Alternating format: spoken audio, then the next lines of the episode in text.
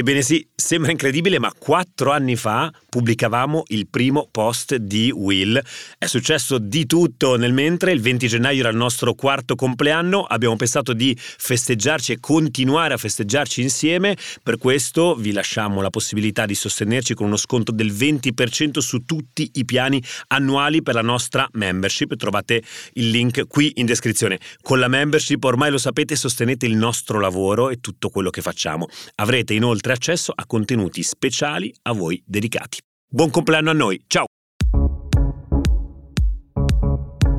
Ciao, sono Mia Ceran. È sabato 27 gennaio 2024 e questo è The Essential, il podcast di Will che ogni giorno racconta per voi l'attualità dall'Italia e dal mondo in 5 minuti. Oggi, come ogni sabato, la selezione delle notizie l'avete fatta voi. Partiamo dalla domanda di Gloria che ci chiede di parlare della decisione presa ieri dalla Corte internazionale di giustizia all'interno del caso che vede Israele accusato di genocidio nei confronti della popolazione palestinese della striscia di Gaza. Allora, la Corte internazionale di giustizia ha eh, dichiarato che esistono sufficienti prove per procedere con l'esame del caso e ha ordinato anche alcune misure provvisorie nei confronti di Israele, a cui però non è stato imposto un cessate il fuoco come invece era stato esplicitamente richiesto dal Sudafrica. Facciamo un breve riassunto delle puntate precedenti. Il caso di genocidio a Gaza era stato presentato per la prima volta lo scorso dicembre proprio dal Sudafrica che aveva inviato alla Corte internazionale di giustizia un documento in cui accusava appunto il governo israeliano di mirare alla distruzione di una parte sostanziale del gruppo nazionale, razziale ed etnico palestinese nella striscia un fatto che violerebbe la Convenzione sul genocidio del 1948, convenzione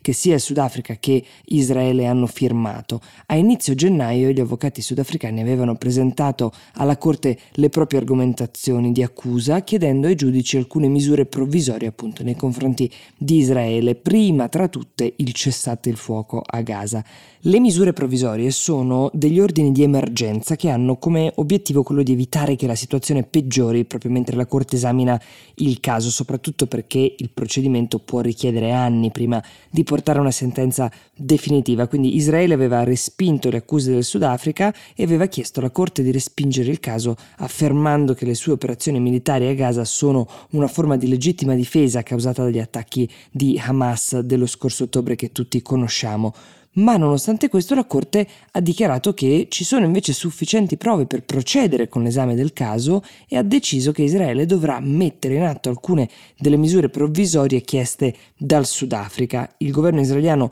dovrà di fatto impedire atti di genocidio a Gaza, garantire assistenza umanitaria immediata alla popolazione, bloccare e punire tutte le forme di incitamento ad atti di genocidio e infine dovrà preservare le prove di un eventuale genocidio che potrebbero essere usate durante il processo. Allora, tra le misure provvisorie non c'è il cessate il fuoco, come dicevamo, e questo era eh, l'effetto più eh, concreto che avrebbe potuto avere l'azione del Sudafrica. La Corte ha stabilito che Israele avrà un mese di tempo per attuare quelle misure che vi ho elencato poco fa, ma nonostante questo non è ben chiaro quali possano essere gli effetti concreti sulla sorte della popolazione di Gaza e sui destini della guerra, perché la Corte emette sentenze sì vincolanti, ma non ha strumenti concreti per assicurarsi che le sue decisioni poi vengano messe in atto. Quindi Israele potrebbe decidere di ignorare tutto. C'è un tema reputazionale sicuramente che potrebbe spingere il paese a non ignorare del tutto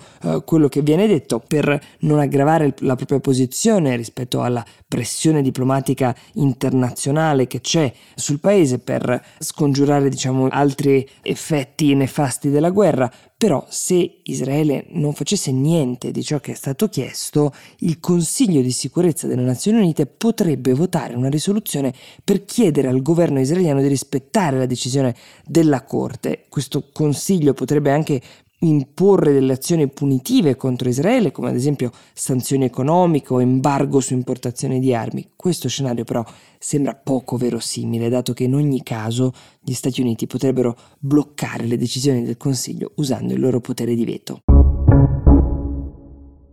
E adesso passiamo alla domanda di Dantakov che ci chiede di parlare della Corea del Nord, perché nelle ultime settimane il dittatore Kim Jong-un ha fatto una serie di annunci che hanno un po' alzato la tensione, soprattutto con la Corea del Sud, che secondo alcuni analisti sarebbero segnali del fatto che il governo nordcoreano si sta preparando per una vera e propria guerra. Andiamo con ordine. L'annuncio di Kim Jong-un ha spaventato gli analisti internazionali ed è arrivato la settimana scorsa, quando questo dittatore ha dichiarato che d'ora in poi la Corea del Sud sarà considerata a tutti gli effetti uno Stato nemico e ha specificato che abbandonerà qualsiasi piano per una riunificazione pacifica delle due Coree. Sembra uh, una cosa fantascientifica, però in realtà ci sono stati dei momenti nella storia recente in cui la riunificazione delle due Coree sembrava una prospettiva realizzabile, o almeno c'era la volontà da parte di questi due paesi di normalizzare le proprie relazioni diplomatiche, in particolare nel 2018 Kim Jong-un era diventato il primo leader nordcoreano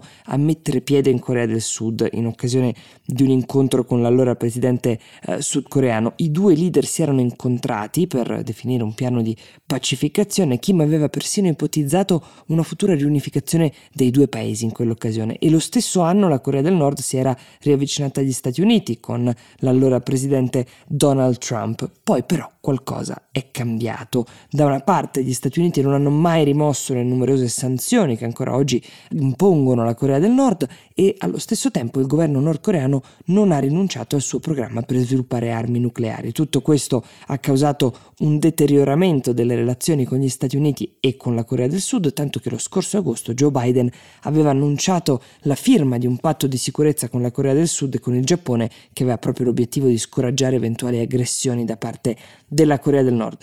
Torniamo alla stretta attualità perché la scorsa settimana la Corea del Nord ha annunciato di aver testato un nuovo missile ipersonico, mercoledì ha lanciato diversi missili che si sono schiantati al largo delle coste della Corea del Sud. Queste azioni di per sé non rappresentano una novità, come dicevamo prima, però arrivano in un momento in cui la retorica di Kim Jong-un sta diventando più aggressiva del solito e secondo alcuni funzionari statunitensi rappresentano di per sé un motivo di preoccupazione. Gli stessi funzionari però hanno rassicurato i governi sul fatto che non sembra esserci un rischio imminente di una guerra su vasta scala. Quello che è chiaro però è che le relazioni tra le due Coree sono definitivamente deteriorate e rimetterle insieme sarà molto difficile.